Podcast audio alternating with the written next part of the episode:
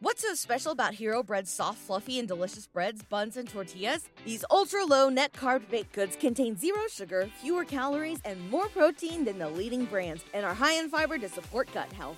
Shop now at hero.co.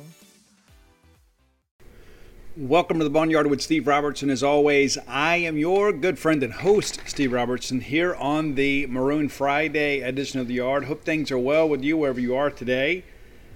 Guys, here's the deal it's Friday, which means it's likely payday. So I hope that you guys have saved some time and perhaps some money to get out and do some cool things. It is also my granddaughter's birthday. She is one. That's right. For those of you that didn't know, not only am I Mississippi's coolest dad, I am Mississippi's coolest granddad. That's right. And those are the official rankings, just so you know. So Vivian Rose Robertson, we call her Vivi, is one.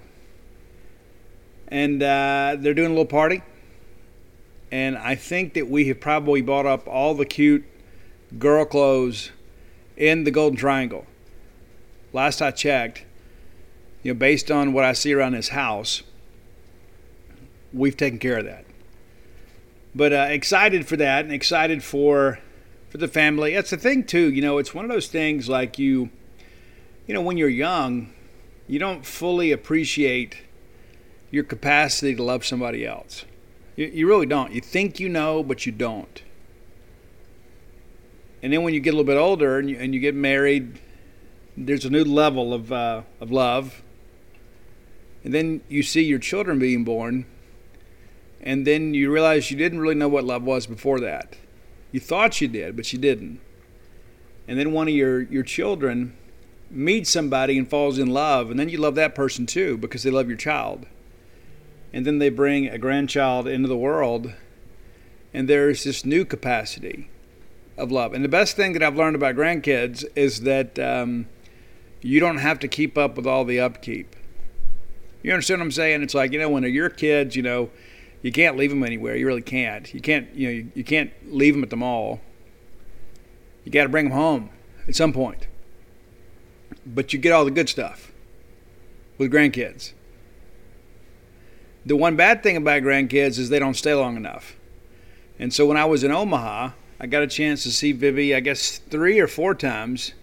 I saw her on the way up to Omaha, stopped in Conway, Arkansas, and visited with Ani and his wife, and took them out to eat and then made the way to, to Omaha and then got a chance to see them all three days of the finals. And so that's kind of a cool thing too. And it takes her a couple days to warm up to me. You know, I don't look like anybody else in her circle. So it's a little different. It is. And as Ani always says, you know, if that's not a wake up call for you, I don't know what is. But uh, I'm not changing. Nobody can change me. Nobody. Just how it is. Love being me. Hope you love being you. Everybody else is already taken, as they say.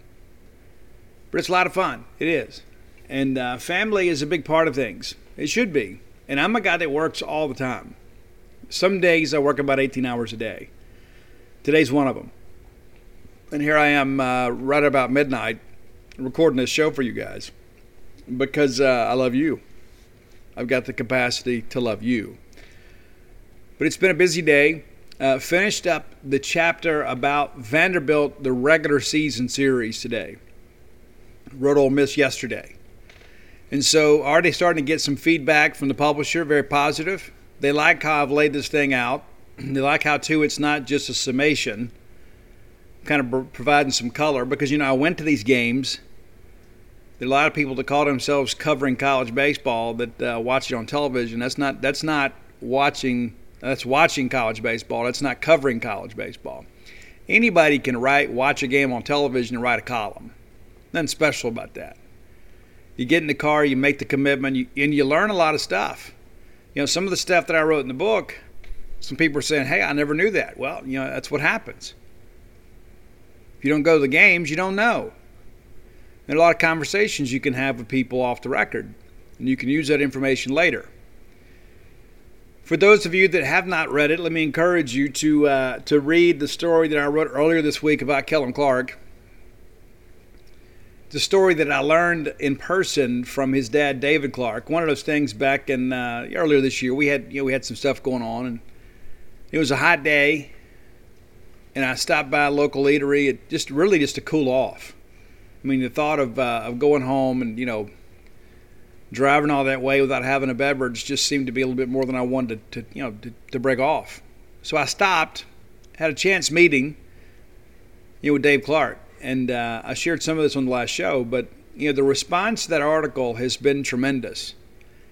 I think one of the reasons why is because many people wondered why Kellum Clark wasn't playing a lot earlier in the year, especially when you saw how skilled he was with the bat later.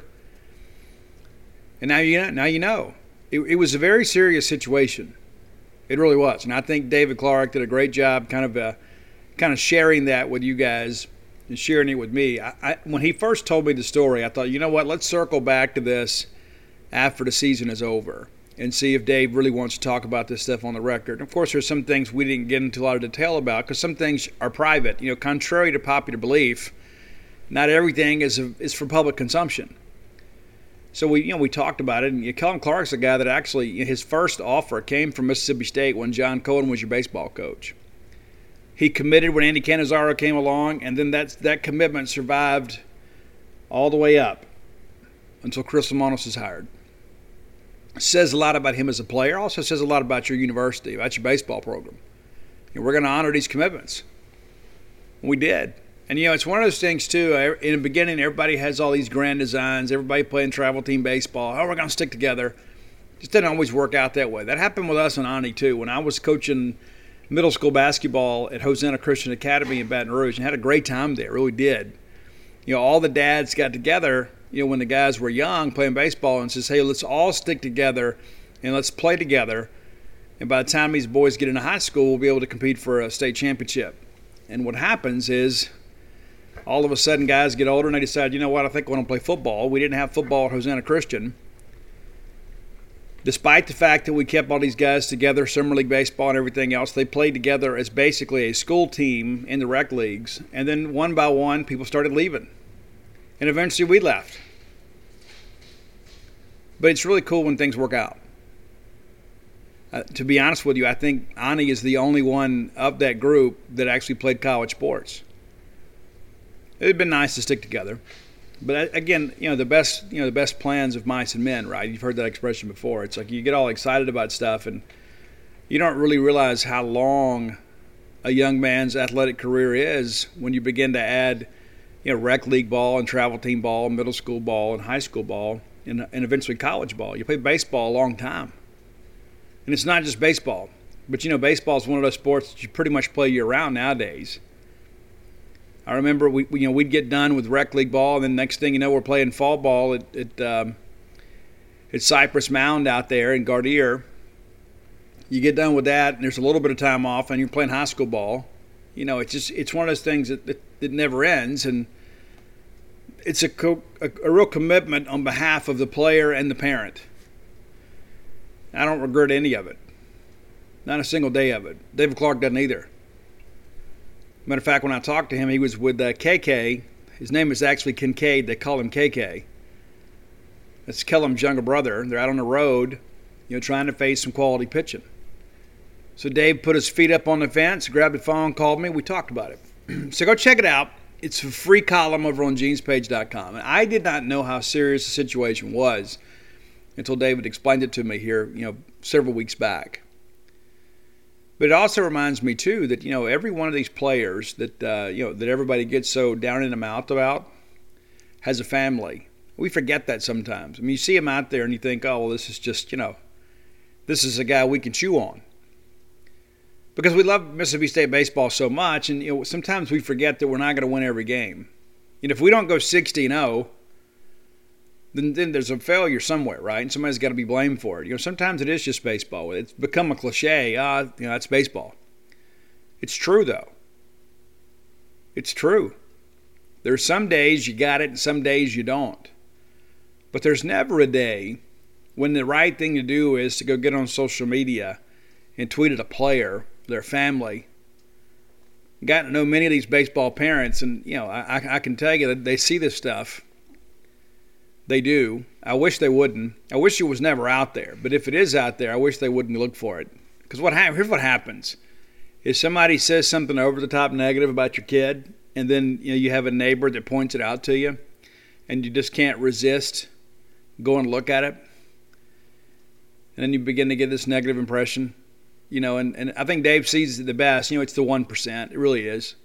It, it's it's a really small percentage of people that go and do that and uh, I've had some players, I won't mention any names, that have gotten direct messaging, you know, from fans. Not necessarily opposing fans, Ole Miss fans, Arkansas fans, whatever, and there's some of that too, but from some of our fans. And these are our guys. And we have some of our fans, and I use that in Dr. Evil quotes, fans, you know, reaching out to these guys and saying, hey, you know, you didn't do this and you didn't do that and you stink and and usually the person sending that never played even even beyond the middle school level, didn't even play high school ball, but all of a sudden they're an expert, got a lot to say. And it's never, hey, listen, I was I noticed that you're wrapping your bat a little bit there. You know, it's slowing your hands down. Maybe keep your hands a little bit higher and keep that elbow in a little bit. It's never anything helpful or constructive like that. Not that you know you know more than Jake Gautreau does, but it's always, hey, you stink. You're a waste of a scholarship you shouldn't be out there. You're not an SEC player. And again, it's a very, very, very small percentage, and it's not just unique to Mississippi State people. But if we have one of those people doing that, it's too many. We just shouldn't do it. And there were so many people too that were so critical of Chris Lemonis and the staff. I don't understand why Kellum's not playing. Well, now, now you do. Now you get it. So maybe go back and delete your tweet. Oh, they're just they're sandbagging on this. They're not being fair to the kid. You know, you know, David Clark will tell you it's tough, man. I mean, you, finally get him back and you get him healthy, and just because he's back healthy doesn't mean he's game ready. You know, and as a dad, you know how much they love it. And you know how much you love watching them play. So you want them to get out there and play as soon as possible, and sometimes even before they're ready. But I think Chris Lemonis and Gautreau did a great job kind of managing the situation. And Kellum was great down the stretch and he'll be even better this year. Got to get some pitch recognition. Him and Cam James both. Logan, uh, Lane Forsythe. Those guys are only going to get better.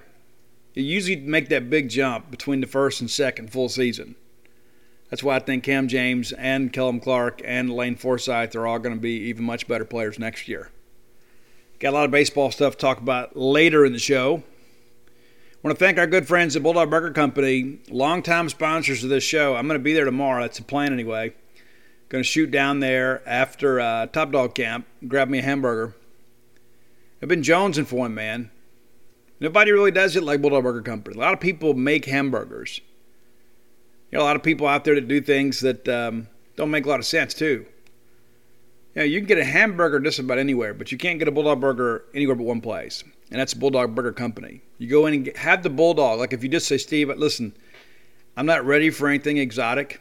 I just want a great restaurant quality hamburger. You get that right there, Bulldog Burger Company, as the Bulldog. Very, very easy to remember. But if you're like me and you want to take a walk on the wild side, let me encourage you to get outside the lines a little bit. Try that pimentology ad bake and Always have the spring rolls as your appetizer. When Mike Nemeth and I go, he gets the spring rolls as an entree with a side of fries. That's an awful lot of carbs for a man on the prowl, but he, that's what he does. It's pretty impressive. Get that chocolate shake to go. And there's the best thing about it is too is this is a growing empire. It started right here on University Drive in Stark Vegas. Then we expanded to Gloster Street there in Tupelo. That is a great building too. And then now Lake Harbor Drive in Ridgeland getting so many great reviews, man. So many people have messaged said, Steve, listen, when we would go to state for a ball game, it was kind of difficult to get into Bulldog Burger Company because they are so busy, because it is a great place to go eat. And so, you know, we just couldn't get there in time. Your kids got ball games in the mornings, and so we had to kind of eat on the road. We always wanted to to a burger company, and now we have one here in central Mississippi, and you're exactly right. Spring rolls have made me better looking. We all need more of that. Bulldog Burger Company, the place where people go to meet. M E A T. All right, the only thing that we've talked about, it seems, for the last 10 days is this Texas Oklahoma merger with the SEC. A lot of drama with all this, too. A lot of people got their feelings hurt. You know, when when the story first broke during SEC media days, you know, Texas A&M athletic director Ross Bjork had a lot to say. I, I really believe a lot of that too was just kind of grandstanding for his base. I really do. And Ross has done that kind of thing before, and I'm not being critical of him. You know, maybe you have to put up some token resistance, you know, just because of the fact this is going to be a very unpopular situation.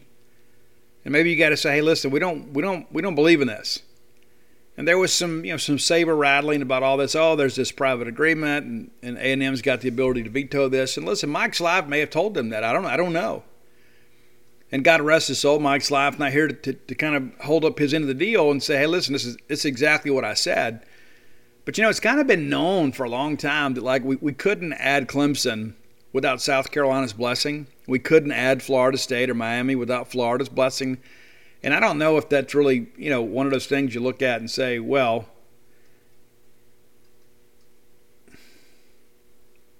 why would that happen? I, I, I don't know. I, I just don't know if that happens.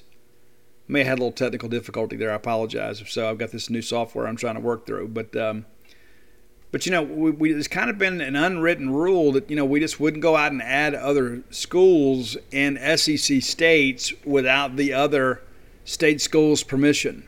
You know what I'm saying? It's just like we wanted to protect South Carolina, we wanted to protect Florida, and so I could see, you know, again, maybe it's just a gentleman's agreement. Maybe it's not one of those things that you look at and say, well, it's in writing anywhere. But you know, if we made those assurances, I don't think it would be completely out of the norm to think that we we did that as a league to Texas A&M.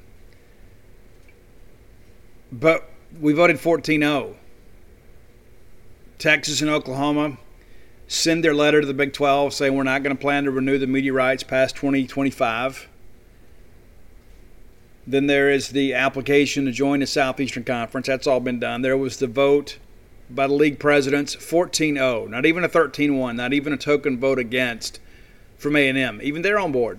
And I think a lot of it too is just financially it makes so much sense for everybody that even A&M's like, you know what, we got a ton of money here, but – if you're going to pay us 20, 25 million more a year, then let's do it. And I think at the end of the day, and I've said this on uh, Monday show, I, I, think if you're a fan of college football, you really want to see Texas and Texas A&M play. I, I do. I do. As a fan of college football and as a fan of the SEC, I think it's a great thing. I think it's ridiculous. I think that they had played what 117 years, and now they hadn't played what eight or nine. I think college football needs that game and that's not to say that it's going to always be for something other than, than the you know state pride of the Lone Star State. It may not have national implications or even major bowl implications, but I think it's good for the game. You know, it's just like you know Kansas and Missouri in men's basketball. You know, why are we not playing that? Oh, you know, Missouri left and Kansas isn't going to play them anymore. Listen, that that was a great series in men's college basketball. And so, to be honest with you, college basketball, in many respects, has kind of lost its luster with me a little bit the last several years. Uh, you can thank Scotty Hopson for some of that, but um, but be that as it may, it's one of those deals where there are some natural rivalries that draw some national attention, even if they're not national implications. And this Texas Texas A&M one is one of them. There's a few things I think about too as we begin to think about life with uh, 16 teams in our conference. You know, we lived for a long time with, you know, what we were 10, I guess. I think we grew up with 10. Then we added Arkansas and South Carolina, which seemed a little bit weird, but we've kind of grown accustomed to it. 2012, we add, you know, Missouri, Texas A&M, and it made sense to add them in many respects. I think Missouri is, a, is kind of the outlier. If you've been up there for a ball game, you know what I'm talking about. It doesn't feel like an SEC venue. It just doesn't. It doesn't feel like an SEC crowd. Facility wise, they're kind of behind the rest of the league. Maybe they'll catch up. I mean, that's a good thing too about this new deal is it'll give everybody a lot more money to work with in their operating uh, budgets. But what do we do with the SEC baseball tournament? right? It, the last several years, it's just been two teams that have been eliminated. You know, you have 12 of the top 14 play. I don't know for sure what we do, and I've asked around a little bit. Nobody seems to know, and it's something they'll address. And of course, we've got plenty of time to figure that out. I think it's probably best maybe if we stick with 12. I think it actually adds more drama sticking with 12 because then you'll have four teams that are fighting, you know, to get that last spot. I guess we're technically five teams. And so I think it makes the games mean a lot more later in the year. And you're never really out of it, I guess. You know, you, you could have a year like Missouri had this year and you could be out pretty soon. But, you know, but by and large, those last couple weekends are going to be huge because you know, that's those races for the back end of Hoover. They're just as competitive as the ones for the for the SEC title. That's just kind of how it works. You know, th- th- those teams are playing for their postseason lives, and so you see a real high quality brand of baseball, even if the talent level is not what it is at the top. The intensity of those games is very exciting to behold. So I, I would suggest leaving it at 12 because then you don't have to do all this other stuff with the you know to redo the brackets. SEC basketball, that's pretty straightforward. You know, I don't know what scheduling model we use now. We're going to talk about some men's basketball scheduling a little bit later in the show. I don't know that it makes a big a difference though. Even adding the two teams, I mean, I, I just I don't think it makes a big difference at all. I think it just you know just two more teams in a rotation. The football scheduling model will be much different, though. And that's one of the benefits, I think, for Mississippi State. We've talked about not playing Alabama. I think we have been kind of antiquated in our thinking when it comes to SEC football scheduling. It was like, well, yeah, we got these divisions. We've had them since 92, so we're just going to stick with that. Well, that works most of the time, but the problem comes in is when you have years where the East is not any good. And you got some of that in baseball too. You know, like Vanderbilt for years kind of got fat on the fact that, you know, outside of Florida, they didn't have a meaningful series to play against an SEC Eastern Division opponent. And so for teams like LSU and Mississippi State and Arkansas, it wasn't a fair deal because they got the benefit of playing the two two and three worst teams in the conferences every year. So they would play Kentucky. They'd play Missouri. They played Tennessee when they were down. And here we are, LSU, Ole Miss, Arkansas, Mississippi State, beating each other up, and all of us are in contention, you know, to be regional hosts, and in most situations, a top eight national seed. And so, when you think about the, the divisions, you know, there could be extended stretches where there's not a level playing field. And so, you look at the whole the whole Florida football thing. You know, Florida, you know, won the East for years, and the only team that was really competitive in the East was Georgia. And you go back to some of the Spurrier years, and you know the Tennessee was a good ball game, but you know Florida usually won the game. But then you get to beat up on Vanderbilt, you get to beat up on Kentucky, you get to beat up on South Carolina, and then you had murderers row over here in the SEC West. I mean, you remember a couple years ago? I guess it was uh, maybe 15 and every team in the SEC West went to a bowl game. I'm not going to sit here and get some big discussion about you know the number of bowl games. I, am a fan of college football. The more the more you can give me, the happier I'm going to be. People say, "Oh, there's too many bowls." Nonsense. That's just some hot take you read somewhere. Well, there's no reason their team is six and six should get in a bowl game. Why not? If we love it, why not give us more of it? You don't have to watch it. There's some years we've been that six and six team, and I've had a great time at a bowl game gives you a lot of juice going into the next year, going into signing day. So if we love college football, why would we want less college football? Doesn't make any sense to me. Maybe you don't love college football. Maybe you just love arguing on Twitter. But I would just be happy to say, you know what? Let's scrap these two divisions, go into the smaller pods. I, I think that makes perfect sense because it, it changes the rotation. I think it gives us a greater opportunity to play more teams more regularly rather than being saddled with having to play Alabama, LSU, and Auburn every single year. This wouldn't happen. And so I don't know who leaked that, but the first time that I saw it was on the SEC network, which makes me think there's probably some credibility to those reports. And again, we've got time to figure it out. I had somebody message me a couple days ago and said, "Hey, you think Texas and Oklahoma play this year in the SEC? No, there's not a chance. It's too late. Guys, we start fall football camp next Friday. So now it's too late for that. And you know the Big 12 and their response to the Texas and Oklahoma exit, they have said you know 2025. Everybody's been kind of consistent with that. Does it go to full 2025? Maybe not, but I don't know that. You know, maybe they begin to think you know after this year, you know maybe it's just not good for those two teams to stay there for three more seasons. You know, maybe there's a way we can negotiate a bit of a buyout. I don't know. It's not our problem if you remember, you know, A&M and Missouri, that, that was kind of weird for a while too. We heard they were coming, but it took a while for them to get here. And then Johnny Manziel came over here and ran all over us. So there's no there's no telling what shape those programs are going to be when they get here. I think Lincoln Riley is one of the best coaches in all college football. I think Oklahoma will consistently come over here and compete. I really do. I don't think that about Texas, and that's not necessarily a, reflection of Steve Sarkisian, who uh, you know, big supporter of Steve's, and I hope he does really well just not better than us. I, I just think Texas is one of those teams that is so caught up in past glory that can't be objective. And, you know, and it kind of reminds me a little bit of Alabama before Nick Saban got there. I remember when Nick Saban had that press conference when he goes, you know, everybody around here walks around and talks about championships, but nobody here has done it. And it really ruffled some feathers. But I think those people that really loved Alabama were like, hey, you know what? He at LSU. He's beaten us. Let's let him say what he wants to say. And look at what he's built.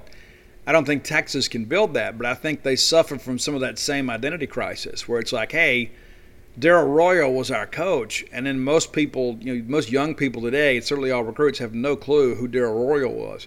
You know, Darrell Royal was our coach too, for two seasons. Being before we left him and him and Murray Warmath both left Mississippi State for Texas and Minnesota respectively, and then went and won national championships. It's crazy. We've had some good coaches come through here. Goes back to what we talked about the other day. But you know, now that we're going to have all this extra money, salary-wise, we'll be as competitive as anybody in the country. Makes a lot of sense to me. But again, I think it gets Mississippi State. Bulldog fans, rodeo season is here. That's right, the Dixie National Rodeo Get ready to roll, man. And uh, I remember being a kid, that was like the biggest highlight for us. My grandmother would get us tickets every year, and me and my brother would wear our cowboy outfits. We'd put our boots on, have our chaps, our vest, and we'd go up there. And just in case one of the cowboys got a little bit scared to get on a horse or a bull, we were willing to do it. Yeah, for sure.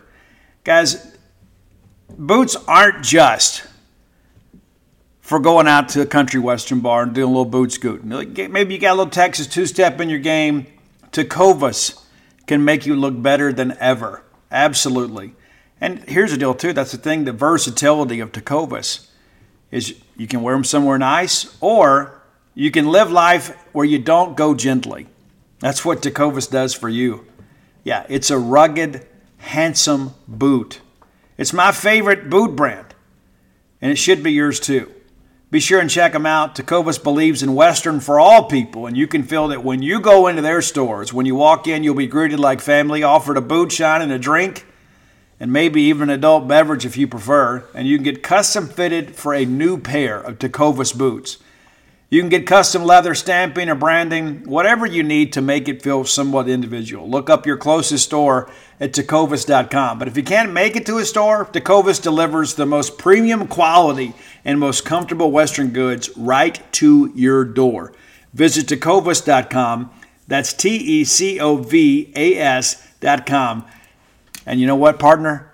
Point your toes west.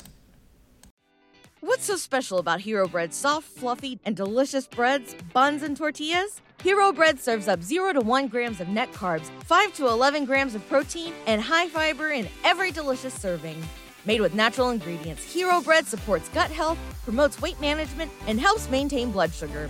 Hero also drops other limited edition ultra low net carb goodies like rich flaky croissants and buttery brioche slider rolls. Head to hero.co to shop today out of a scheduling routine that is almost like banging your head against the wall. I think it'll make it fresher too. I mean, how excited are you guys to get in the car and drive to Austin, Texas to watch the Bulldogs play Texas? Ole Miss got to do that here a few years ago. It's a historic venue. It's a great town. Austin, Texas is a great place to go visit. Many of us in the state of Mississippi have never been to Oklahoma. I've been a few times. I love it up there. I've shared that with you guys before. I love the state of Oklahoma. The people are great. The towns are great. There's only a handful of them up there, you know, that, that have you know, kind of densely populated, but um, it's a great place. Uh, Oklahoma City is incredible, man. I love Oklahoma City. But how cool would it be to go up there and go to Norman, Oklahoma, and watch Bulldogs play the Sooners? That'd be pretty awesome. I think it'd be amazing. And then think about the fact that we get them here. You know, we had Texas here. What was it? Back in '92, we had them come here. Played them in the '99 Cotton Bowl. We played them four times in our history. We got a two and two record against Texas. But Texas doesn't scare me, and I suspect they don't scare you either. But I think this adds some novelty to the conference. Yeah, and that's the thing too. It's like you know, hey, when Texas isn't on our schedule and they're not expected to be in our pod, they, they got a chance to run some interference for us. Because let's kind of be honest with ourselves. You know, how often are we going to be in contention to win a spot and go to Atlanta? Not not very often. I, I think with Mike Leach is here, I think you know once he gets his guys and kind of gets things rolling, I, I think we can compete a lot more regularly. And I think the scheduling model kind of enables that to happen with greater regularity. But how many times do you grab a schedule right now and you grab it and you say, okay, Alabama's a loss. We played LSU, that's a loss.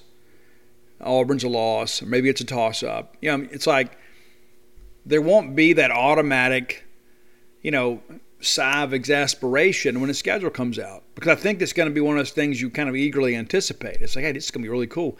And how many of you have been to see a college football game at every SEC venue? Not very many, right? But those of you that have, you'll be able to kind of punch a few more, uh, you know, punches on your bingo card and add a couple more trips. I love going to watch Mississippi State play on the road. I do. And I love Davis Wade Stadium. I love the hump, and I especially love Dudy Noble Field. I, I love Dudy Noble Field uh, more than a friend. I love going out there. I could sit there all day. I could watch a triple header. I would not be in any hurry to leave. I love being out there. I love the vibe. I love being around all you guys. I love what we have. But I also love going out there and seeing the guys play on the road. I do. I love it. I get so much joy from road baseball. I started doing it a couple years ago. I even went to Samford to watch us play. Went down to Pearl to watch us play. Yeah, I missed a Citadel game this year, and I'm kind of kicking myself because I'd have been able to spend the day off in Charleston. But you know, I couldn't be gone five nights during the school year.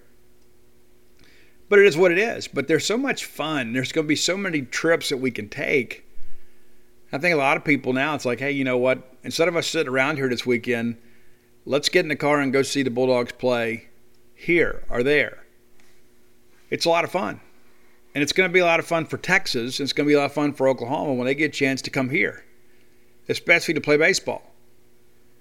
And you think about great nights at Davis Wade Stadium, we get those cowbells going. They've never heard anything like that.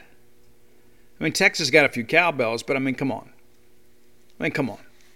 We're the Cowbell Kings and Queens. And so it's going to be a cool thing for them to come here. And you know as well as I do how much they're going to love coming to watch uh, their team play at Dudy Noble Field. Yeah, we've had some success against those teams. You remember a couple years ago, I guess it was in 18, we beat Oklahoma in a regional. And, um, or we played them in a regional. I guess we beat them in the second game. They killed us in that first game. And then this year, you know, we played Texas, what, you know, what, four times? First time since 85. I almost felt like maybe it was uh, a little bit foreshadowing there. Another thing that I want to talk about is how big of a gangster is Greg Sankey? I mean, really, think about this now. Okay, so it was about six months ago. I guess not longer than that now. Time's gotten away from me. College baseball, six months ago. But uh, the season anyway. So Greg Sankey, this time last year, is basically depending on Bob Bowlesby and, and the Big 12 to save college football. We knew we had the ACC on board. The Big Ten and the Pac 12 had already quit. Not surprising. They quit.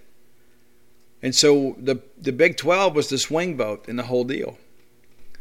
And so Sankey and the fine folks from the ACC said, okay, look, here's what we're going to do and they got the Big 12 to go along with us. Now, all of a sudden, the majority of the Power Five schools and conferences were going to play. And so, in, in the middle of all that, in the months that followed, Greg Sankey's having some discussions with Texas and Oklahoma, as we understand it. Because this all this didn't come to pass here in the last couple of weeks. It clearly has been something that's been going on for a while which is something that I'm sure will come out. There'll be books written about this, and there'll be articles and long form pieces and that sort of stuff about how it all the time frame. And I don't know if we ever get the full story, but we're going to get a lot of it. But Greg Sankey, you know, again, relied on the Big 12 to kind of pull this thing off, and then took the uh, two anchor members of that conference less than a year later. And I've read that some people said, oh, it's been about six months. All this has been going on for six months. I, I just don't know if I believe that. I think it's too big a decision to take place in such a short time frame. Now, maybe you're wrong. But I think, again, you, Greg Sankey, we talk about commissioners coming in here and uh, kind of putting their stamp on things. You know, Roy Kramer, a lot of people called him Uncle Roy. I don't know that he was always a friend of Mississippi State. I don't know that. But I know that we grew a lot as a league. Roy Kramer's the visionary that had the idea to do the SEC championship game, and everybody said he was a fool for doing it. Saying that Roy Kramer is going to knock one of his teams out of contention for a national championship. And then look at the run we went on after that. And we had that great game between Alabama and Florida. I believe it was at Legion Field. Shane Matthews to the pick. I think it was George Teague that picked it off.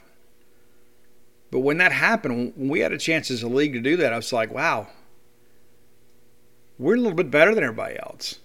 And the league kind of came of age under Roy Kramer. And so now you look around the landscape of college football, and everybody's got a championship game. Everybody's kind of mimicking what the SEC did. Mike Slive came in. We didn't have some things quite like that. And, and I'll be honest with you, I'm not, not a huge Mike Slive fan over the years.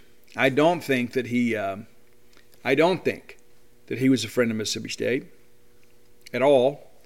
I know some other people would disagree, and that's fine. You're entitled to your opinion. I'm entitled to mine. I just know that under Mike Slive's tenure, there were every school in the SEC, with the exception of two, ended up on football probation. The two that didn't were Vanderbilt and Ole Miss. You mean to tell me that Ole Miss wasn't cheating their tails off during the, the Slive tenure? That Slive had them under his thumb? Come on, man. It all goes back to Bobby Khayat basically stumping for Slive to get the gig, who was the Conference USA commissioner. That's not to say that he didn't do a good job as a commissioner because, you know, we really began to expand the media rights and really rake in a lot of money under Slive. But he had his friends, and I don't think that we were one of them. And again, some people would disagree. I'm just going on what I know. I know when I got ready to write Flim Flam, I began to do some digging and talking to some old timers you know, I heard some things that made me think that we didn't have maybe a fair shake at times in the SEC. I submit to you if Greg Sankey had been the commissioner of the SEC back in 2000, that Mississippi State doesn't end up in the Independence Bowl. Probably don't end up in the Peach Bowl in 99 either. Probably end up somewhere better during both years. And some would say, well, you know, state doesn't travel. Wasn't true then. Certainly not true now. You don't think our people would have gone to the Outback Bowl? We earned it. We earned the opportunity to go. We didn't get to go. I believe Greg Sankey had been our commissioner, we'd have been able to take that trip. And again, that's just my opinion. But yeah, Greg Sankey's come along though, and you know, Greg has done a good job. And I think again, I think Greg's legacy right now is on the fact that he saved college football. And I had a chance to tell him thank you when we were in Omaha. So, you know what? I don't know if anybody's ever said it, Greg, but thanks for saving college football. And he kind of grinned a little bit and he goes, You never get the compliments. Probably some truth in that. That guy's got to be a very, very difficult job. And there, listen, I'm not going to sit here and tell you that I've agreed with everything that he's done, but there is no doubt that the SEC is in better financial shape than we have ever been in. And a lot of that's got to do with the foundation laid by Roy Kramer and Mike Slive, but also to the leadership of Greg Sankey. The one thing that I will say about Greg, I think he is the modern brand of leader. He is a guy that's not afraid to make the difficult decision. He is still very approachable. but I think he's a guy too that uh, once he gets his mind made up on something, he's a real go-getter. I think he gets what he goes after, and I think that is a great thing if you're a fan of college baseball, because I believe that Greg Sankey is the guy that can kind of help push this thing through. You know, and it's like I've heard a good friend say recently, you know, and and it kind of relates to college baseball, you know, scholarship allocations and things like that you know, it's difficult to say Alabama and Albany in the same sentence. We're playing two different branch sports, man. We just are. But Albany gets the same vote that Alabama does. And that's just wrong. It's not right. And there's too many people out there that say, well, you know, we want to be Division One, not because they can contribute to Division One. It's a money thing. So we have to make these divisions – a little more attractive, I guess, in many respects. You guys have heard me talk about with college baseball, like Jackson State. You know, Jackson State, the SWAC champs, and I'm, I'm really, really, really appreciative of the fact that the, the NCAA Baseball Committee sent them to Austin rather than take the easy way out, as many other committees have done in years past, and make them go to you know, Starkville or Oxford.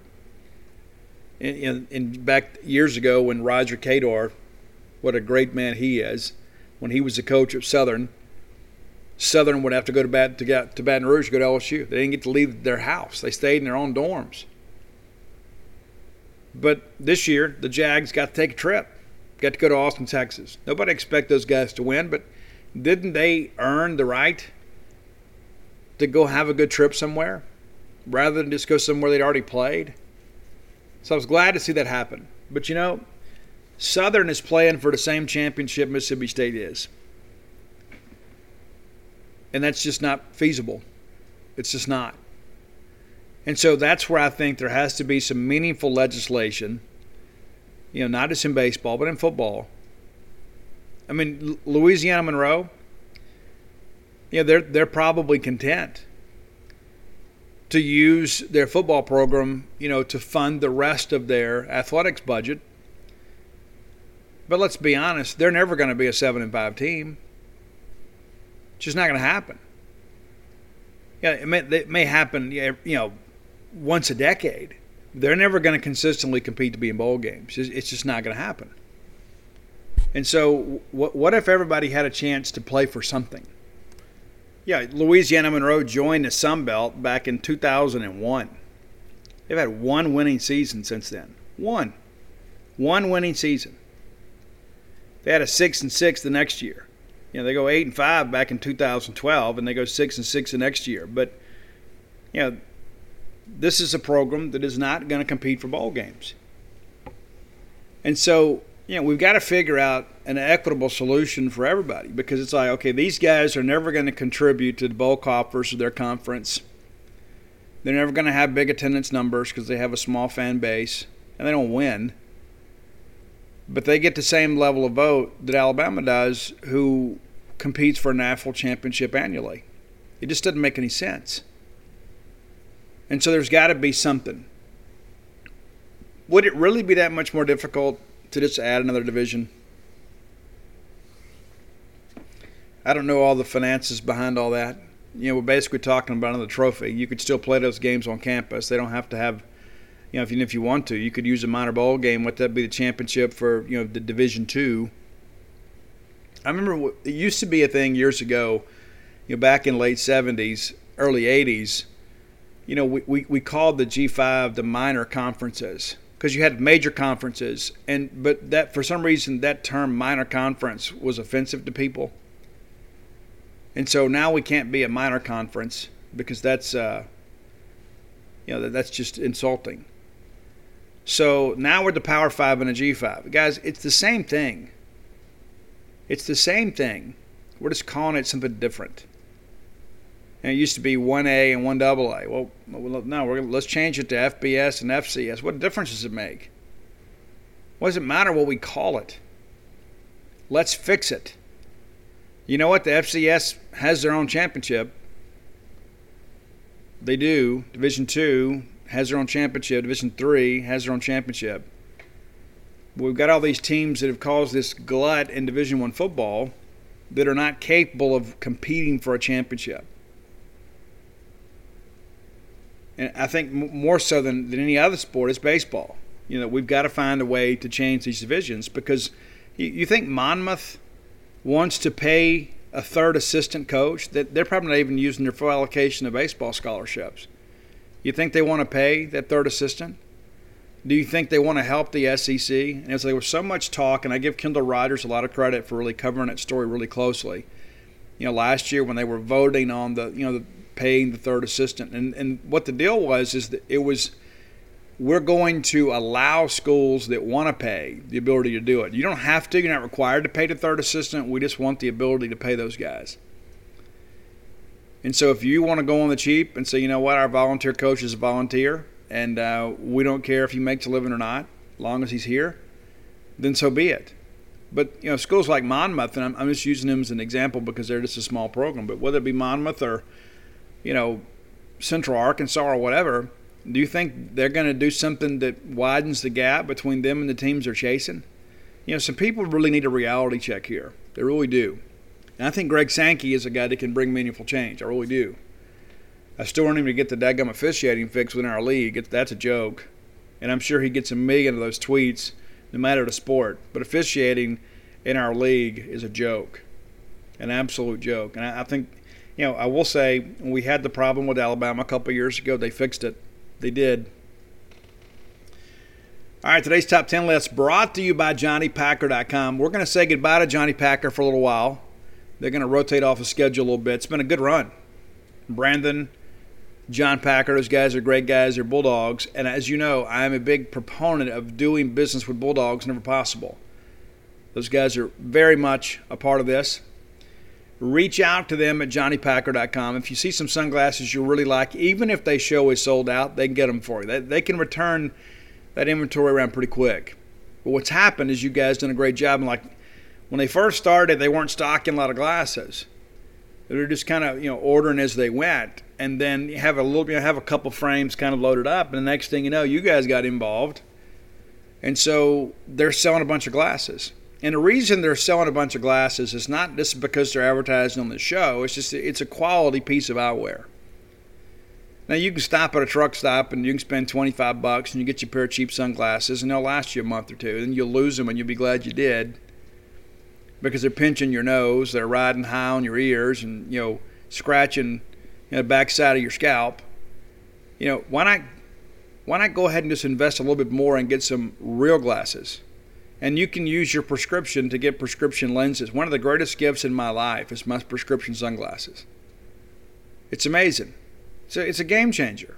I spend so much time on the road, I'm trying to protect myself, protect my eyes, and I don't have to sacrifice shade for vision. I can have them both. You could do the same thing with johnnypacker.com. You get your prescription and send it to them. They'll fashion those lenses to fit the frames you like very easy to do. All these frames are named after Mississippi towns, with the exception of the Omaha frames. Let me encourage you to check those things out. Again, visit johnnypacker.com. Use promo code Boneyard. That'll save you 10%. And that promo code will, will, will continue. Okay, so be sure to use that 10% off of uh, your glasses. And so, you know, it's today's not the last day for that. But uh, again, they're going to go away for a while. And listen, John Packer's a guy that has struggled with cystic fibrosis his entire life and actually having a pretty good quality of life right now. So a portion of each purchase is going to be donated directly to the Cystic Fibrosis Foundation to help improve the quality of life of others who struggle with CF. Again, that's johnnypacker.com, promo code Boneyard. Go check it out today. Top 10 list I picked today. Roy picked Hank Williams Jr., listed really well. A lot of feedback as always, expected that Hank Williams Jr.'s got a lot of good songs. And that's the thing about Hank Williams Jr. too is a lot of them, you know, a lot of the B sides sound like singles too because the production value, the record company really believed in Hank Williams Jr. And so you you don't have a lot of filler on those albums. They're really good. But today's my pick, and uh, you know I like doing rock and roll on Friday, and we haven't done that the last couple of weeks we are going to have uh, some pop music next week. Roy's like, hey, these pop music requests are kind of stacking up a little bit. So we're going to run through some of those next week. Not exactly sure the order will do it. I may have to consult my college girls uh, to help me with some of that, those lists. But today's top 10 list is, uh, is one I picked. and it's not on the list. I was just kind of listening to some stuff today, and I said, you know what, I could put a top 10 list together on this, and I am. You know what a big Motley Crue fan I am, so we're going to do some Motley Crue related stuff today. Now, we have done a Motley Crue list in the infancy of the top 10 era on this show. Today's going to be the top 10 Motley solo songs. What I mean by that is any little side project the guys have been involved in, that's what we're going to do. So if it was a solo album or a side project, so it's a top 10 songs that involve a Motley Crue member, but not recorded within Motley Crue. Now, I didn't use any John Corabi songs, and John was the lead singer of a band called The Scream. Then he did the, the one album with Motley and a band called Union with Bruce Kulick from Kiss. He's had a lot of success. Now he's with uh, with the Dead Daisies, and John's doing some solo stuff. I hate that I couldn't see him last week down at Hal & Mal's, but uh, I didn't use any John Corabi stuff. If you can get your hands on that album, The Scream, Let It Scream, you may have seen me wearing a Scream T-shirt uh, this baseball season. It's not on Apple Music, so you have to buy the CD, and you could probably find it in a bargain bin for a couple bucks. It is absolutely worth it to go listen to it. Bob Rock outdid himself on that album. The production value is incredible. If we had had that that's that album available, I might have included Corabi on the list. But um, many of you reject that John Corabi album. I think you're I think you're absolutely wrong. I love that self-titled Motley Crue album. It didn't sound like the Vince Neil stuff. I thought it was actually a little more serious, to be honest with you. All right, so again, there's a couple honorable mentions here. I didn't use you know, Mick Mars plays the guitar solo on the Corey Marks song Outlaws and Outsiders with Travis Tritt. I love that song. I absolutely do. Uh, Ivan Moody from Five Finger Death Punch also sings on that that song. So if you don't if you're not familiar with that one, go check it out. That's Outlaws and Outsiders, which kind of fits us, right? I also didn't use uh, Mick Mars. He was in uh, in in the in the Hinder second album. He did a couple tracks with them. Hinder open for Motley. That's how that whole thing kind of came to be. So, also didn't do any Methods of Mayhem. That was like Tommy Lee's little rap project. I just didn't get it. I mean, you know, the video for Get Naked is really cool. Pam Anderson's in that. You know, I'm a fan. Fred Durst uh, has a couple bars on that one uh, as well. So but I didn't do any methods of mayhem. And I guess maybe because I was so bitter that Motley wasn't together that back then, I just couldn't accept that. But here are the top 10 songs by Motley Crue members that were recorded outside of Motley Crue. Number 10, a song called Outcast by former American Idol contestant James Durbin. Mick plays guitar on this, and it is an absolutely banger of a track. James Durbin was born a little bit too late. He has that uh, metal voice, and he was on American Idol. He sang a lot of metal. But Mick lays down an incredibly bluesy type riff on this track. Again, it's Outcast by James Durbin featuring Mick Mars. Number nine, uh, one of the first side projects of Nikki Sixx, a band called Brides of Destruction. Had Tracii Guns from LA Guns on guitar, and it's a little more punked out. Uh, the first album was called Here Come the Brides. And then, of course, you know, Tracii left, and eventually Nikki left, and the thing just didn't hold together. There's a really cool track on that first album, I Don't Care. That's the name of the track. And it is very punky, and I think you'll really dig it. It's a little bit different than anything else Nikki Sixx has done. It's really more a Tracii Guns influence. You know, Tracii, of course, uh, one of the original founding members of Guns N' Roses. Tracii's still doing it big uh, don't always agree with his politics, but the guy can really, really play. Uh, number eight, one of the first tracks off Nikki's uh, current solo project, 6 a.m., a song called Lies of the Beautiful People. Great track. And uh, I used to listen to that, and I always think it reminds me of Ole Miss, Lives of the Beautiful People. I guess in that respect, it would be Lives of the Very Average People wearing an awful lot of makeup people. Uh, number seven, off Vince Neil's first solo album, Exposed, which was an absolutely killer album. And it sounds a lot like Motley. I mean, it really does. The guitar is actually a little bit different because Steve Stevens from the Billy Idol band plays guitar. And then Vikki Foxx, who was the original drummer in Enuff Z'Nuff, plays drums. And don't let the, uh, you know, the, the peace signs fool you. Vikki Foxx was great. Matter of fact, I think some of his best work was what he did with Vince Neil. But it's a song called Sister of Pain, which was the second single off the album Exposed. And it's a great looking album cover, too. It's just a graphic of uh, Vince, pretty good picture of Vince. And um, again, it, if that's an album, too, like if you are a really big Motley fan and maybe you just didn't give that album a chance, it holds up. You go back and listen to it today, and it sounds like maybe what Motley would have sounded like had Vince not left the band. And it depends on who you listen to, he was fired or whatever. But uh, there's some really good tracks that Vince had written for Motley that are recorded on this album, and this is one of them. Uh, number six on the off the Tommy Lee, the second uh, so, solo album is called Never a Dull Moment.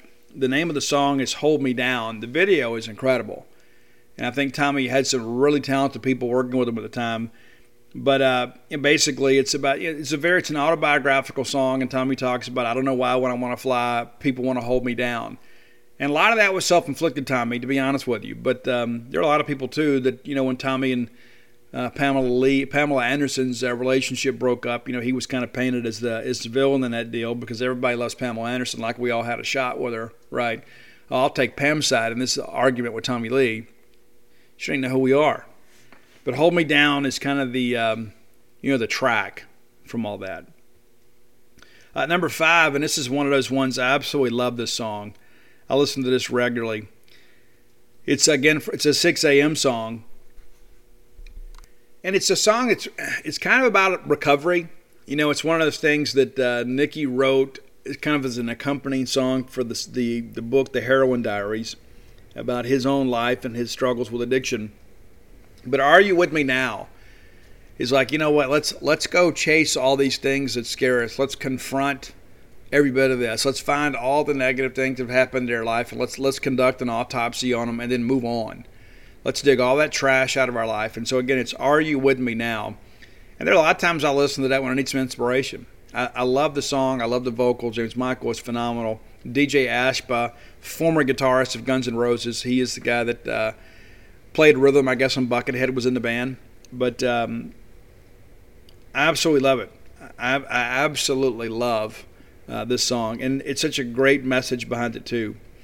Uh, sticking with the 6 a.m. thing, number four, life is beautiful, and uh, that's that's again that's one that's autobiographical and it's from the Heroin Diaries, and you know nothing like a trail of blood to find your way back home, and it's like once Nikki had had his struggles with heroin addiction, it's like at some point he kind of realized too that uh, you know his consequences were a gift too they were a reminder that he was alive, but also too kind of providing a bit of a deterrent and an inspiration to get sober. And he's been clean and sober now for well over a decade.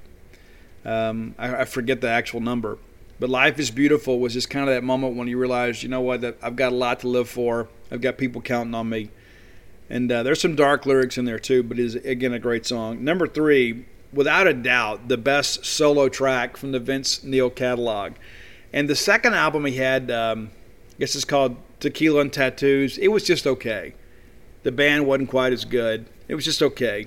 I, didn't think the songs were quite as good either. Again, I think that Exposed album kind of came on the tail end of the Motley stuff, and so there was still some some juice in the squeeze, so to speak. But this is a great track. It's called "You're Invited, but Your Friend Can't Come," and that's off that Exposed album. And uh, it, it, that album too, that Vince Neil Exposed album Guys, he went to number 13 on the Billboard 200. 13. So it wasn't one of these albums that just, you know, just kind of put together, just kind of thrown out there so we can get on the road and sell some T-shirts. I mean, this was a really, really good album, and that was that was the lead track. You're invited, but your friend can't come. Some of you probably heard that.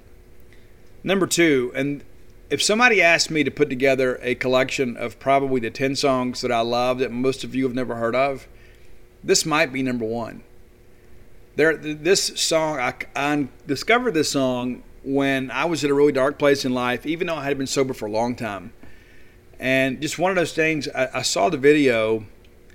I, you know, MTV wasn't playing music back then, but it was just some video channel that was on in Baton Rouge, and the song came on, and it it, it just immediately struck a chord with me.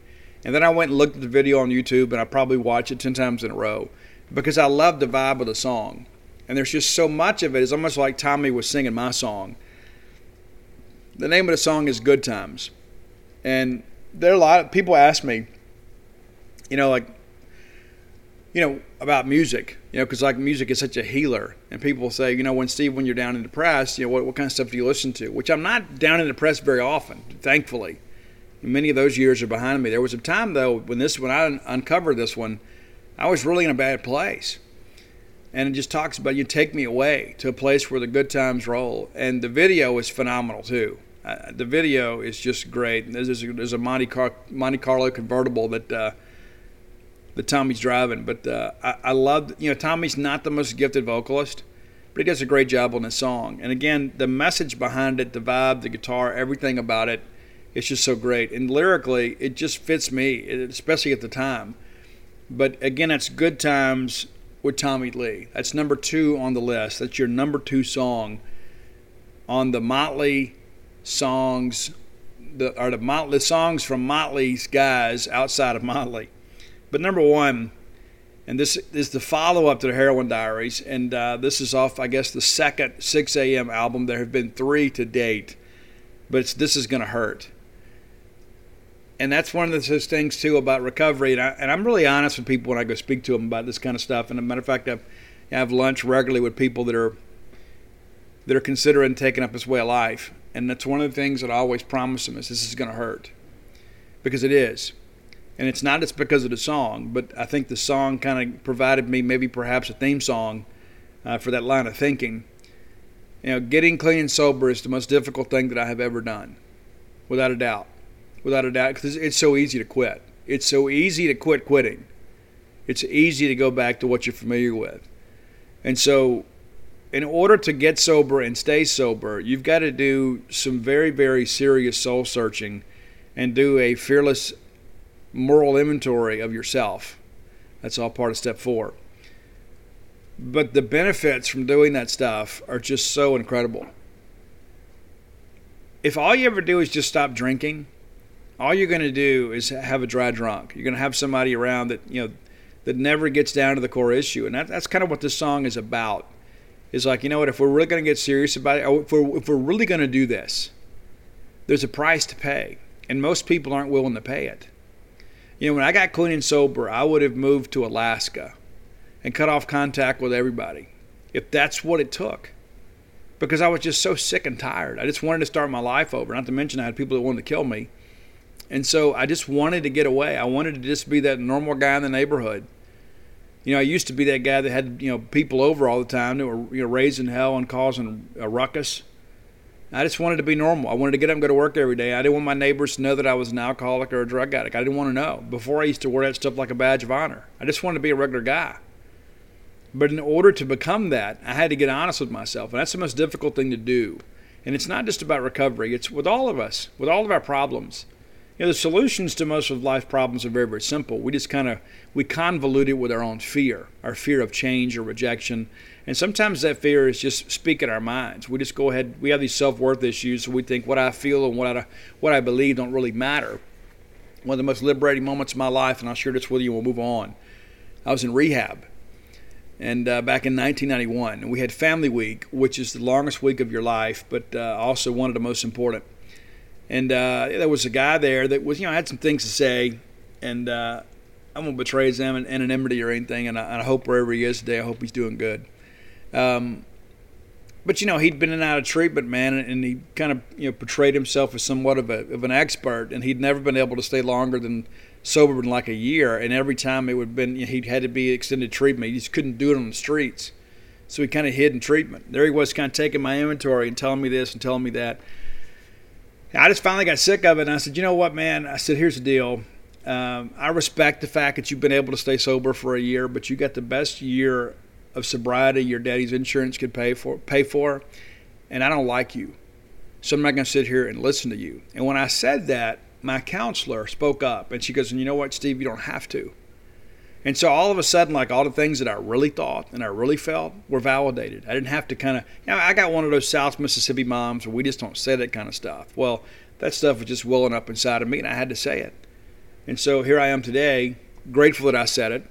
And uh, there's a lot more to that story, and, and I'll write it one day. But um, But the bottom line is is that anything worth having in life, there's going to be a measure of pain that comes through sacrifice in order to achieve it. And that's what I think about when I listen to this song, This is Gonna Hurt. And I don't know if there's a guitar solo out there that matches a song better than this one. I think DJ Ashba absolutely killed it. So there you go. Top 10 songs by the guys from Motley Crue outside of Motley Crue. And I, am probably am just really probably could say that a lot simpler, but that's kind of where we are. Hope you enjoy it. If you have an idea for the top 10 list, reach out, let me know. You can find me on all forms of social media at Scout Steve R. Come join the party over on Twitter. Find me on Instagram, all that stuff. I try to use it all, but I'm really more of a Twitter guy and Facebook guy, but I use it all. So come find me, check me out. We'll connect, we'll be friends. Next segment of the show brought to you by closewithblair.com. Listen, many of you have questions about the mortgage lending industry. And that's one of the things that you find out in life is you don't know what you don't know until you find out you don't know it. You know, when I got ready to buy a house the first time, I had no idea how complicated the process was. I didn't know about appraisals. I didn't know about inspections. I didn't know about all these other issues and, you know, all these conditions of loans and all these things you do. And I just didn't know. I needed somebody to help me navigate through the process. You will too. Whether you're refining, whether you're buying your first home, you need a licensed mortgage professional. And thankfully for you, we got a Mississippi State guy that can handle it for you.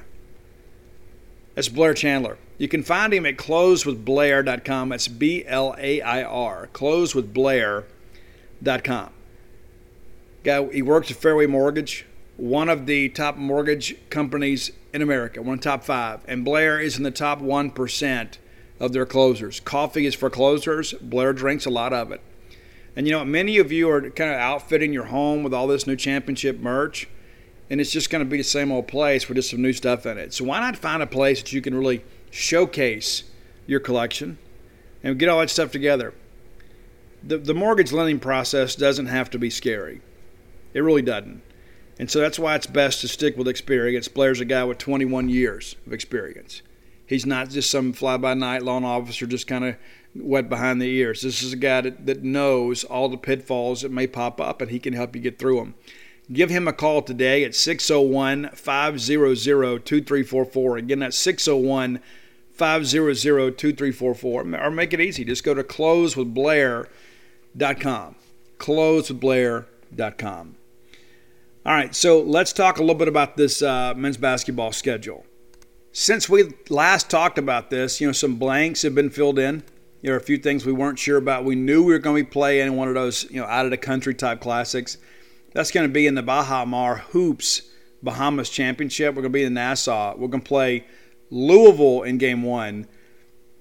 Game two, we'll play either Maryland or Richmond. Maryland or Richmond. And we've seen Richmond recently, right? Also added to the schedule is Colorado State in the Basketball Hall of Fame Classic. It's December 11th out in Fort Worth, Texas. And so, if you are one of our great alums in the greater Fort Worth or Dallas area, you'll have a chance to see the Bulldogs play in person. Now, let's get into this SEC schedule. We haven't updated that on the hailstate.com website yet, which is interesting. You would think it's just plug and play. Again, I don't know everybody's job, but um, yeah, it's probably something we can get done rather easily. Uh, so let me grab this news here and let's look over here because we just we just just announced all this stuff. So here's your SEC matchups for us, announced uh, just a couple days ago. So it's uh, it's kind of similar, I guess, in some respects than what we've done in the years past, but it's not going to be easy. It's the SEC. So we're going to play I guess they'll still have to you know, put these dates in. Maybe that explains why they hadn't done it yet. But um, so our home games, we're going to play Alabama, Arkansas, Auburn, Georgia, Ole Miss, Missouri, South Carolina, Tennessee, and Vanderbilt. Arkansas is going to be good. Alabama will be good. You know, we got there's some winnable home games too there for sure. The road games we go to Alabama, to Arkansas, to Florida, Kentucky, LSU, Ole Miss, Missouri, South Carolina, Texas A&M. So we don't go to Vanderbilt we don't go to Tennessee. We'll have a home and home with Alabama, Arkansas, uh, Ole Miss, Missouri, and South Carolina. And then it just kind of piecemeal together. So Florida, Kentucky don't come here. LSU doesn't come here. A&M doesn't come here. So, you know, I've seen some people say, oh, it's a difficult schedule. It's always a difficult schedule. It just is. Now, we're going to be a good team this year. You've heard me say on the show before. We're going to be a good basketball team. I like the transfers. I understand Rocket Watts is recovering well. We're going to be in good shape there. Uh, we've got some interesting pieces. Yeah, I think this fall is huge, not just for the season, but for the future of Mississippi State basketball. You know, Ben Howland needs to take the next step, and that's an NCAA tournament berth. And you know, you look at the schedule, especially in non-conference, you say, you know what, got a chance to win just about all those games. Not going to be easy, but you know we should do well in the non-conference. And then when you think about the parity there's going to be in the SEC this year, you know we ought to be able to post a winning record there. And if that's the case, then we have a really good chance to get back to the tournament. We got to win the right games, you know. And that, that's the thing about having some quality pieces like Garrison Brooks, Tolu Smith. You know, we're going to be able to get in the half court, and I think we're going to be able to play with some teams that maybe perhaps we couldn't last year. And Abdul Ado is a freak of an athlete. He really was, but he was never really an offensive threat. He was a guy too at times that, uh, you know, despite being there for four years, that entry pass that he would get, he would you know, bounce it off his leg or just couldn't handle it. He'd bring it down. We turn the ball over, and so we weren't able to get good offensive play from the five spot. That's going to change this year. I think most people expect. You know, Tolu is a guy that made it slide into the five there. He's certainly capable of doing it. He's a great rebounder. He's a guy that plays good defense. Now we don't have a guy that's, uh, you know, a shot changer like Ado was. You know, that was a guy too that sometimes it wasn't just the shots that he blocked; it was shots that he altered. I don't know if we have that on this team, but with Garrison Brooks being a you know walking double double to go along with Tolu Smith, we ought to be really good on on on the glass. I think that's fair. And so again, excited about this, eager to kind of see what Ben Howland's got to say. He did not appear at the extravaganza. He's been sick, and I understand he's going to be fine, but um, did not appear. And uh, for those of you guys that went down there, you know, I've heard some reports too. The attendance wasn't great, but the program was. Uh, I believe Lemonis is still on the beach with the family, and then Nikki McCray Penson wasn't there, and then um, Ben Howland wasn't there. And so, kind of a abbreviated program in many respects, but I understand a lot of people stayed home just you know, kind of COVID cautious, and so a lot of that Delta variant kind of rolling around out there. And so, again, you take care of yourself. I'm not going to sit here and tell you how to act, but uh, do what you feel like is best to protect you and your family. But, um, you know, this is a basketball program this year that I believe is going to take the next step. What does that mean long term for Bellingham? I don't know. Yeah, I, I don't know. I, I, don't know how long Ben wants to continue to coach. I know that they've got some grandchildren out in California, but uh, I feel like Ben's probably got a few years left in the tank we'll just kind of see how things develop. That's the thing too about all the virus stuff. It's made a lot of us think more about our families and think about our own mortality. And uh, I had I had a guy that I grew up with that uh, was like a hero in my hometown. A guy named Chip Lofton. It's an absolute hero in my hometown. Had been really really sick, and uh, you know we lost him. We, he passed away uh, today. Don't know all the details behind it, but uh, you know, I got a, I got a message from his younger brother Chris, and uh, Chris let me know. Said, hey, at 4:30, Chip passed away. I didn't know he'd been sick, but he'd been on a vent, you know, fighting this thing. And so, you know, it's not something to play with. So again, I'm not going to give any code of conduct, but I'll just tell you, you know, make good decisions for yourself and for the people around you and your family. We want you in the Humphrey Coliseum. We want you at Davis Wade Stadium. We want you in Dudy Noble. We've had such a great year this year in 2021. You know, football year, you know, we, I think we were all just so grateful to play. And, you know, we got down a little bit too. And, of course, we lose to Ole Miss. Anytime we lose to Ole Miss, it's a bad year, no matter what the rest of the record looks like. You know, no no season's really complete without the golden egg. And sometimes we lose it. It stinks, but it's the reality of it. We went up there and played and probably should have won the ball game, but we didn't. You know, some could argue too. You know, if Lane Kiffin kicks a couple field goals, that ball game's not even close. That's probably fair too. We've got to play a better brand of football this year. But I think last year we were all just so grateful to have football that we just kind of overlooked a lot of stuff. And we knew it was going to be a difficult year anyway. I mean, you knew you never knew from one, one week to the next what player was going to be available. I mean, the contract tracing rules were so stupid. But you know, we didn't know. We were still learning, and we're still learning today. But there should be more teams that have more players available. I think we'll have, you know, a much, you know, better season this year. We don't have to deal with as much of that stuff. Hopefully. At least that's the expectation. That you know, we'll be able to you know, I was told here recently that uh, you know the plan right now is to have full stadium. That's a plan, but they're also really monitoring this Delta variant, and of course, uh, you know the guidelines set forth by the Mississippi Department of Health. And so that's not to say that things won't change between now and September. I hope not. But this is a different world in which we're living in. And so monitor that keep up with it. We over at Gene's page will keep you abreast of the things that we hear, but I can tell you unequivocally right now the plan is to have a full capacity Davis Wade Stadium with about 60,000 cowbells out there ringing like crazy. That's what we want. That's what everybody else wants. Next segment of the show brought to you by Campus Bookmart. And uh, yeah, a lot, lot of good folks up there. And they're adding good folks too. They're adding good folks. Excited about some of the things I'm hearing about the new staff there at Campus Bookmart. Spend a lot of time down there. When I'm in town, I go by and check them out. Go by to see my friends. They're your friends too. Standing Man, Miss Kathy Brown, lovely, talented Susie, Cheyenne, the whole crew, Candy, kind of holding it down in the basement. They ought to get her out of the basement. I know she may be happier down there, but I, I would have her up front. That's just me. No offense to anybody else, but but here's the deal.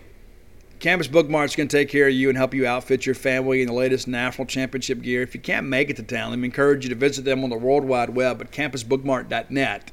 And by being a loyal Boneyard listener, we'll give you a phrase that pays. That's BSR, which stands for Beautiful Steve Robertson. And some of you think that I'm joking. I'm not. You'll find when you unlock the code that says Beautiful Steve Robertson, and that'll save you shipping on all orders over 50 bucks. Many of you spend a couple hundred hours or more on championship gear and you were happy to have that BSR code because that saved you a little, a little money, right? Probably bought you another t shirt or two. So be sure to use that regularly. It's promo code BSR at campusbookmart.net. Mom, the kids are going back to school. They'd love to have some more national championship gear. More. And I understand some long sleeve shirts are on the way. Heard that a couple days ago. There, there will be some long sleeve shirts. And listen, we will uh, we'll wear that national championship logo on whatever they want to send, right? It's what we'll do. Whether it be a hat, a shirt, you know, a pair of pants, whatever. Get on our shoes, tattooed on our flesh. Well, that's what we'll do because we're proud of that national championship, and we have every right to be. All right, so Top Dog Camp so that's going to get rolling. Registration, I believe, is from uh, 10 to 12, and then we'll start drills, and then I believe we're going to run to around 3, 3:30. And so there are going to be some war daddies on campus Friday. So Paul Jones and I have done our best to kind of keep up this week and kind of hit some of the notable, some of the names that you guys know. And some there's some guys that are coming, and there's some guys that aren't.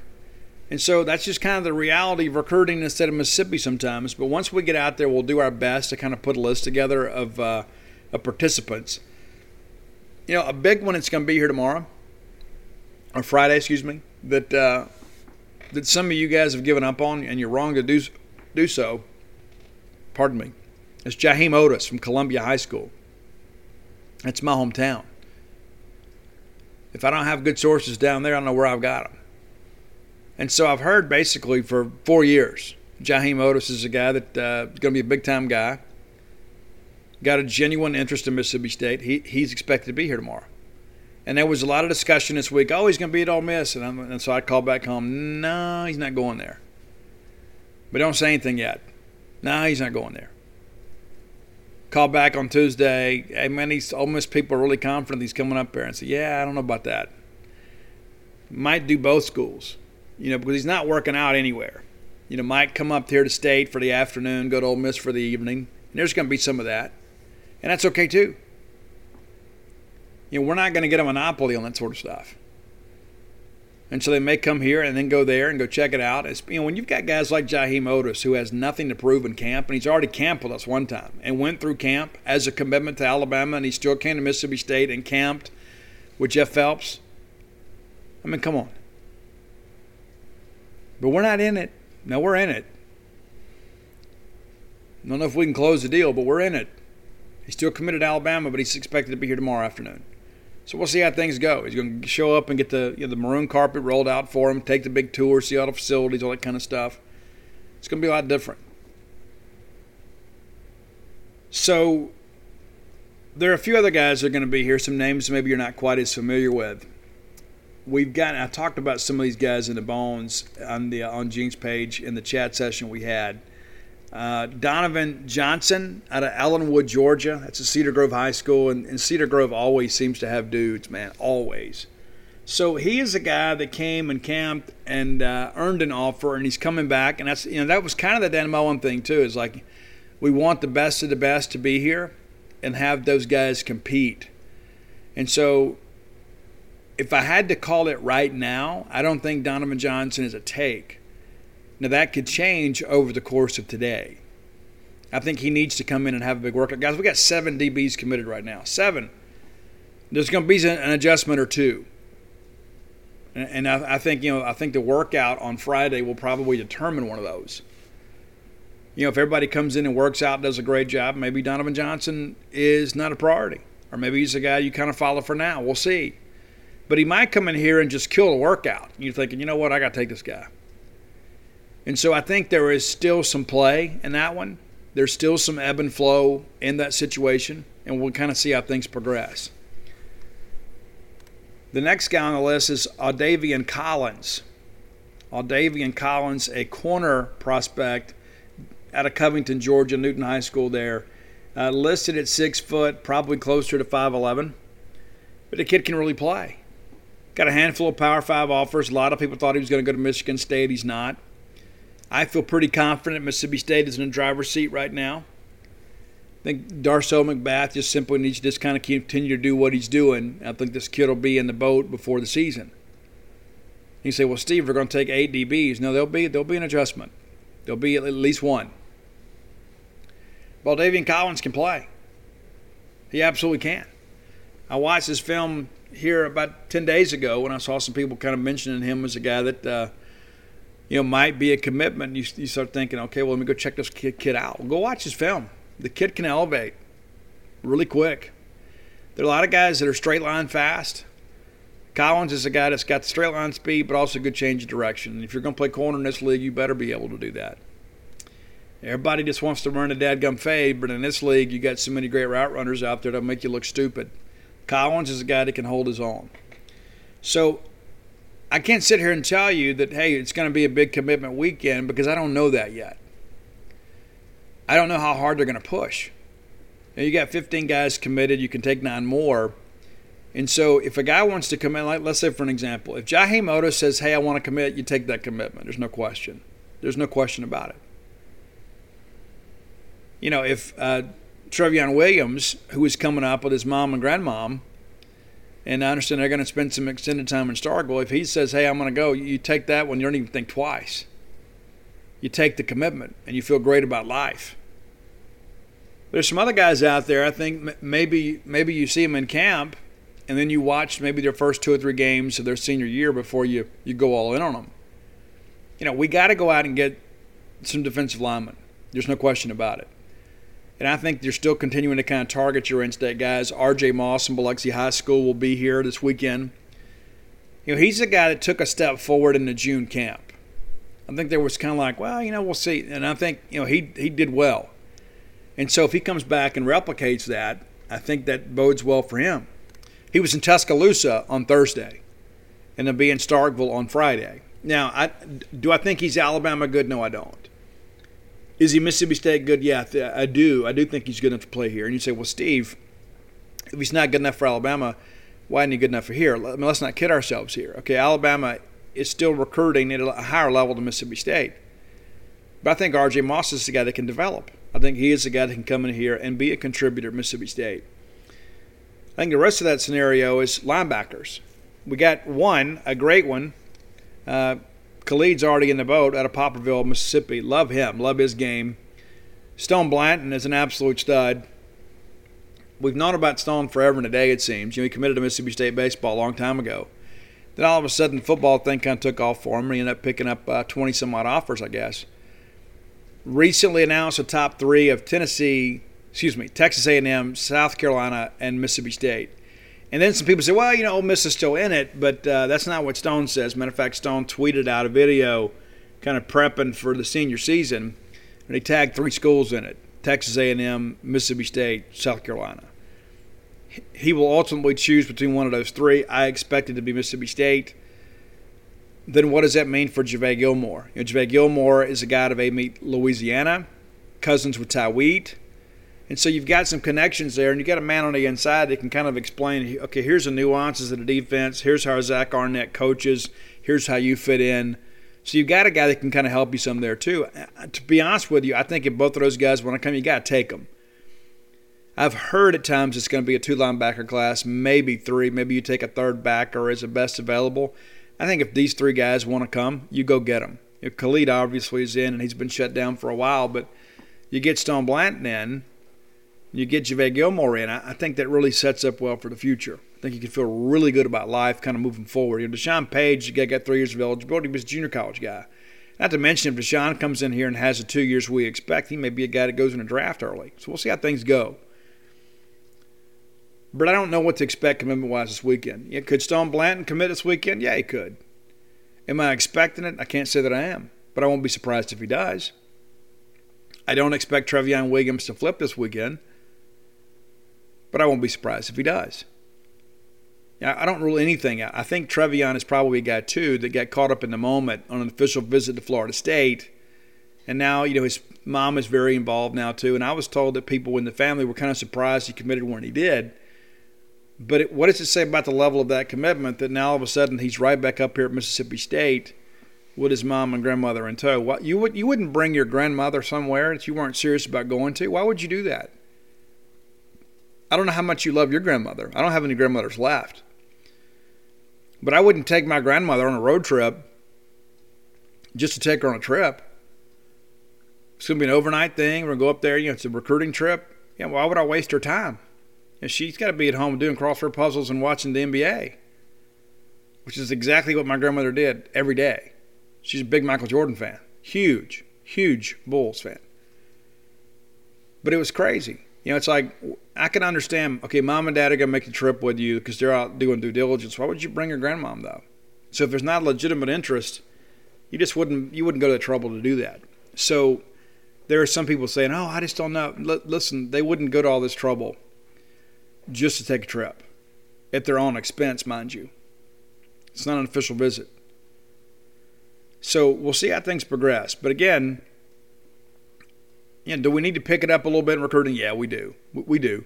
And I think, too, our big run, a lot of that, you kind of timed up. Our big run in state, things kind of slowed down for us, you know, when they lifted the dead period. And all of a sudden, these kids trying to make up for lost time. It's like, well, I haven't been able to get out and go anywhere. And so now I'm going to get on the road. I got to go see this school and that school. And, and, and of course, the, the coaches are so happy to get you. They're, they're kind of playing catch up too. Uh, come here, come here, come here. And so you got a million invites, and so the guys are getting out going. So it, Friday will be a big day. It'll be a big day. You may not see a ton of commitments this weekend, but I think there'll be some very, very positive experiences that kind of move towards that end here in the weeks ahead. All right, listen, I've told you guys before, I've lived here in Starkville now since 2014. Made the move up from Baton Rouge. Happy to do it. You can thank me for us going the number one. No, I'm kidding. It was so much fun to see all that up close there, right? But if I was moving to Starkville now, I'd move to Portico. I love living being out, out here in the sticks. I really do. But uh, I'm not getting any younger. You know, got a lot of acreage out here we got to take care of. And uh, I would like to live closer to town, but not necessarily in town. And that's what Portico kind of gives you the convenience of town, but you've got a little more privacy out there. Yes, it is a residential development, you've got neighbors around you, but you, are kind of tucked away there. You come off 82 on onto 12, like going towards campus, the very first right is Pat Station Road. That'll take you to Portico. You're just 1.1 miles from campus. What could be better? The, the, the reason you moved to Mississippi State, the reason you moved to Starkville, is to go to ball games. You know, listen, nobody's moving out here to go ski Lake, Lake Oktibbeha, or Oktibbeha County Lake. You can't anyway. You move here to be close to the action. Why would you want to live anywhere else? And a lot of people say, hey, you got to live out here. No, you don't. All the cool kids are moving to Portico. That's how this thing is working. And so if you're coming to town or you're considering moving to Starkville, Portico is absolutely the way to go. Got that great walking trail out there, two bedroom, two bath, up to four bedroom, four bath, whether it be your primary residence, an investment property, uh, you know, or perhaps you know a situation where it's just going to be your home away from home. Portico is the way to go. There ain't no question about it. Let me give you some information. Brooks Bryan is a guy that is committed to Mississippi State and committed to Starkville. It's not a deal where he's just some guy. He's one of us. Brooks also a guy that um, did some great things for Mississippi State baseball over the years. Probably got some great stories about Richard Lee he'll share with you. Give him a call today, 601 416 8075. You heard that right, 601 416 8075. And if you got questions about that, you can't remember the number, shoot me a DM. I'm happy to send it to you. So let's talk about a couple of things before we get out of here. Uh, baseball. You know, we mentioned Kellum Clark earlier in the show. You know, we've talked about where does he fit position wise. You know, some last year people were trying to tell me he's potentially a third baseman, and then people said, you know what, he's the first baseman in the future. I don't know that he didn't get some work in the outfield this fall. You know, we, we kind of just threw him out there this year. He had never played outfield in his life. We just kind of threw him out there and let him get by on athleticism. You know, we kind of did the same thing for Tanner Allen. You know, Tanner Allen, you know, was our first baseman, undersized as a first baseman.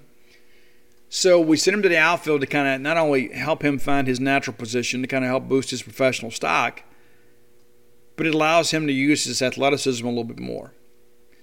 And so when you look at what TA became defensively, know, made a lot of diving catches this year, made a lot of effort plays. You know, I think Kellum Clark is a guy that can do some some, more things. Kellum Clark's got a big arm too. You know, Clark used to, you know, as a young guy, was throwing, you know, 88, 89. You know, then they got him off the pitching mound, and so, you know, he's a guy that can still make that throw. So I don't worry at all about him being able to make the big throw from right. But I won't be the least bit surprised if he if he begins to work out there. And then Brad Cumbus, I think right now, if I had to make the call, I would say Brad Cumbus is your starting left fielder. I, I think that is the case. Now, our best defender last year, without question, Brayland Skinner. That guy can cover a lot of ground. That guy tracks baseball well. You know, he's a natural center fielder. You know, he was going to be our everyday left fielder beginning of the season. Then he broke that bone, that hamate bone, uh, that, that set him back. But you bring in Jess Davis, and so I think ultimately Brayland Skinner and Jess Davis, you kind of compete for that spot. That's not to say that Skinner couldn't take over. You know, it's a left-hander uh, and be the the left-handed left fielder on the days when they're throwing right-handers. It's not to say that it won't be maybe you, know, you play some matchups at times. But I think some of these young guys coming in too are going to be a factor as well. And I think too by moving Clark into a true position it kind of unclogs that DH spot. And Maybe gives an opportunity for Corder or some of these other guys to get in there and swing a little bit. Maybe you can play matchups with a DH spot. I think that is a real possibility. I think Luke Hancock's going to stay at first. I think it's one of the reasons Josh Hatcher's leaving. And that, in fact, I think Josh knows that uh, his opportunities you know, to get more at bats and playing time going to come somewhere else. And again, very grateful to Josh Hatcher for his contributions to Mississippi State baseball. No question about that. But when you look around this thing, you think, okay, you know, we still got, you know, to figure this thing out with Yeager. Listen, he and Forsythe are going to compete at short, but listen, just based on what we know right now, I mean, is there anybody smoother than Forsythe at short?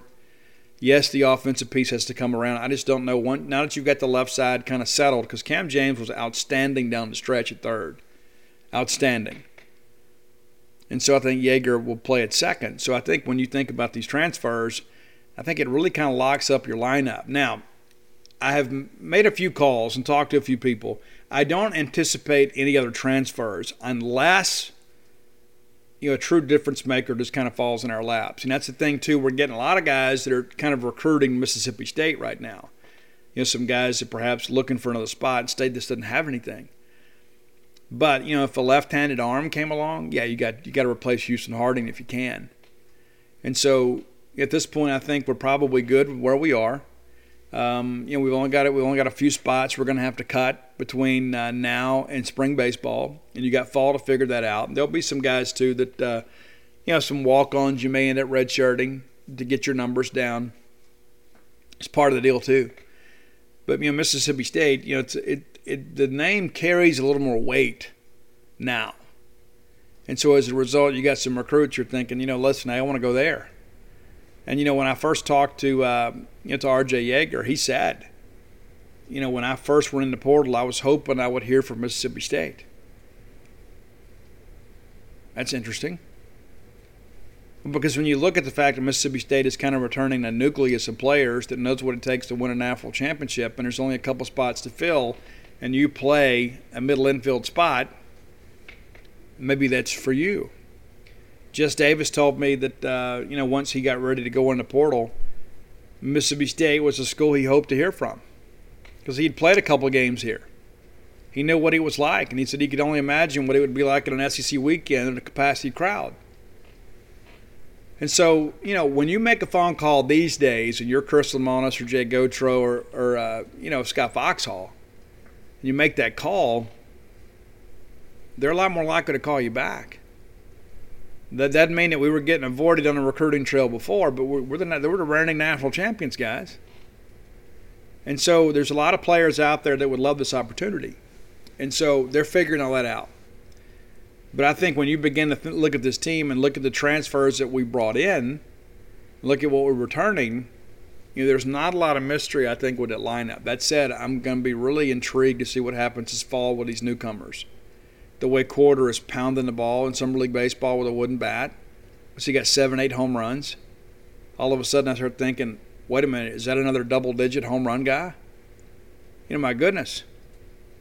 How many of those guys we got to have? Well, it means we means we can get, right? A lot of people have told me that RJ Yeager is built for our park. We'll see. I'm excited about it. You should be as well that's going to do it for today. And again, I stayed up late for you guys because I love you. Now I've got to go get some rest and get up, and I'll be at Top Dog Camp. And so look for full coverage of that over at genespage.com throughout the day. Paul Jones and I will do our best to provide you with all the latest updates. I want to thank you guys again for your support of Blooms of Oleander. I did it actually an interview with the Mississippi Public Broadcast uh, System or Network earlier today. Uh, I guess I did it yesterday. They aired it uh, on Thursday.